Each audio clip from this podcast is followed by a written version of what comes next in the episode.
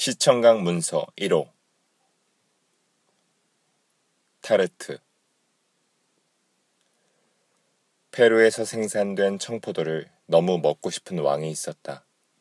왕은 어느 추운 겨울날 페루에서 적과 싸운 열 하루 밤을 지내고 승리의 소식을 신하에게서 들은 후 들판에서 구한 청포도를 한 입 베어 먹었던 추억이 있다.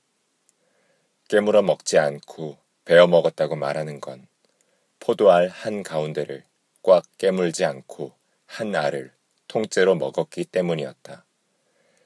왕은 청포도의 맛을 아주 오랜 시간 기억하였다.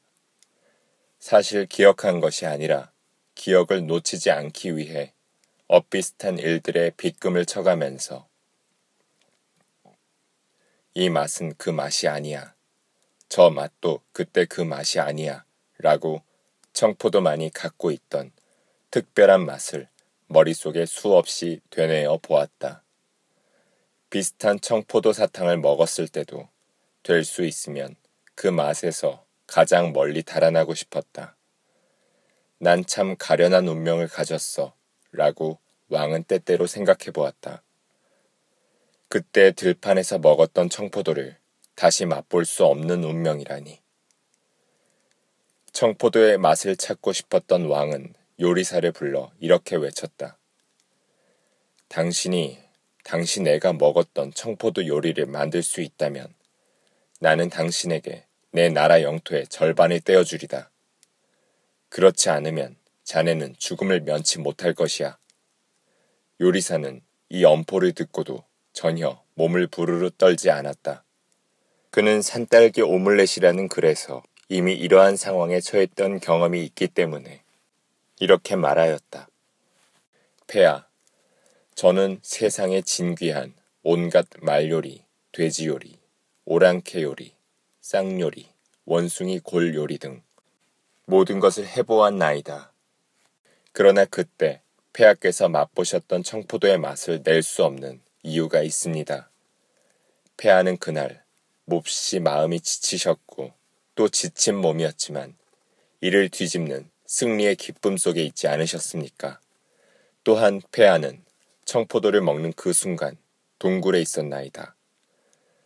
요리사는 청포도로 된 왕의 입속에 굴러 들어간 그 맛의 요리를 만들 수 없는 다른 수백 가지의 이유를 댈 수 있었다. 그러나 그렇게 말하고 싶지 않았다. 요리사는 동굴이라고 꼭 집어 말하였다. 그 맛은 검은 어둠에 휩싸인 동굴에서만 느낄 수 있던 것이라는 걸 상기시켜 주었다. 혹 재료 때문에 제가 질의 겁을 먹고 포기한 것이라 생각하시는 건 아니겠죠. 페루에서 먹은 청포도는 슈퍼마켓에서도 충분히 구할 수 있는 것이 되었습니다. 청과 고맙습니다. 생선 고맙습니다. 가격이 적힌 스티커와 함께 페루에서 폐하께서 드셨던 청포도는 이미 제 요리 창고에도 수없이 쌓여 있습니다. 문제는 폐하가 청포도를 드셨던 공간입니다. 앉았던 자리입니다. 방 날씨와 차단되었던 그때 폐하께서 동굴을 향해서 걸어 들어가셨고 아무것도 기대하지 않았던 때에 등장하였던 이끼 낀 포도나무가 바깥의 숲과 연결되어 있다는 걸 아셨을 때 그 맛이 황홀했던 건 이름 모를 동굴이었기 때문입니다. 동굴에서 섭생하는 동물이라면 익숙한 일이었겠지요. 허나 왕께서는 그런 공간에서 성찬을 받아보신 적이 없겠지요. 하다못해 군사들이 음식을 먹는 배급 식판도 없었으니까요. 그릇도 없었고 컵도 없었을 때 당신은 동굴에서 나오는 한 줄기 청량한 물을 가장 맛있게 삼키지 않으셨습니까? 지금 저와 그때 그 동굴로 가보심이 어떠신지요?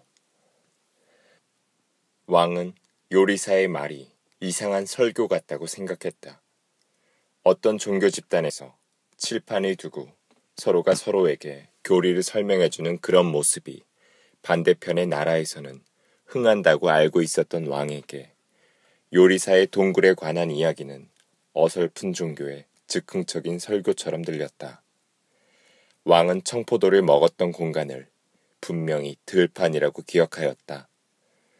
천년 전에 어떤 학자가 홍수를 막기 위해서 강줄기의 방향을 돌려 뚝을 쌓고 그 뚝을 따라 나무 몇 그루를 심은 숲 근처의 들판이었다고 왕은 기억했다. 그러나 요리사는 왕이 청포도를 먹었던 공간을 동굴이라고 반복해 말하였다. 지금 어디에서 말도 안 되는 변명을 대고 있느냐. 같은 요리를 할 여력과 재간이 없다고 그리 말할 것이지. 어찌하여 한사코 그대가 보지도 못한 동굴을 두려움 없이 이야기하는가. 요리사는 한동안 침묵하며 눈을 아래로 내리깔았다. 그리고 잠시만 자기에게 시간을 달라고 말하고 그 잠시의 시간이 얼만큼인지 말하는 것을 까먹고는 문 밖으로 주랭랑을 쳤다.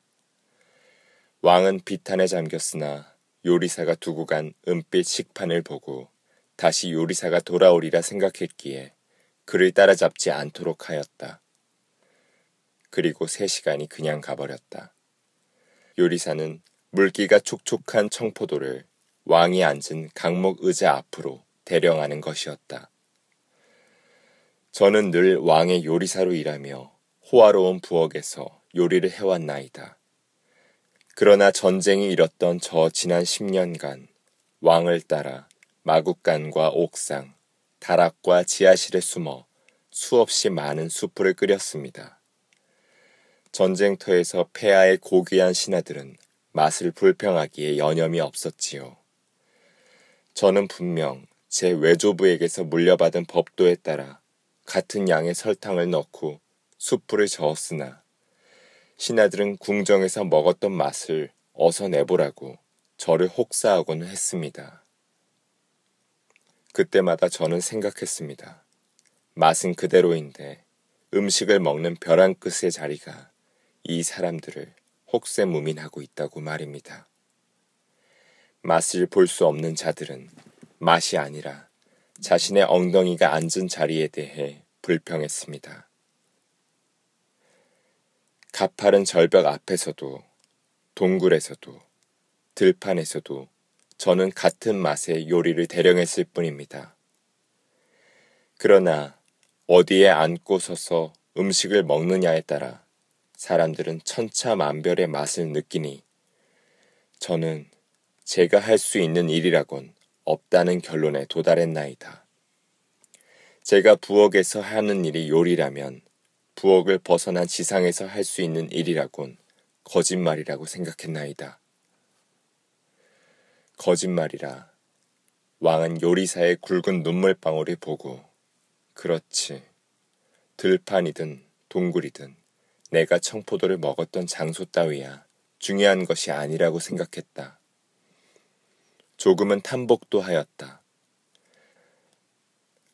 왕은 이유를 알 수 없이 요리사의 설교에 마음을 한 박자씩 맞춰주고 싶은 마음이 들었다. 엄마 품에 안겨 빨던 젖으로부터 처음 홀로 수저를 떴을 때의 기분을 떠올려 보니 요리사의 말은 가당키나 한 것이냐고 화를 낼 성질의 것은 아니었다. 내 그대의 말을 들으니 들판에도 가보고 싶고 동굴에도 가보고 마국간에도 가보고 싶어졌구나. 청포도로 된 옛날 맛과 똑같은 요리를 먹고 싶었던 짐의 생각은 틀렸도다. 왕은 옆에 있던 신하에게 내일 짐이 꼭 해야 할 일정이 무엇인가 물었다. 그리고 내일 반드시 해야 할 일이 아니라면 어떤 일 두세쯤은 제쳐두고 요리사가 말했던 동굴에 한번 가보자고 생각했다. 요리사가 가져온 청포도 타르트에는 가지에서 떼어낸 청포도 알이 빼곡하게 박혀 있었다. 청포도에는 천장 높은 이 방의 냄새가 난다. 글 현시원 낭독 이수성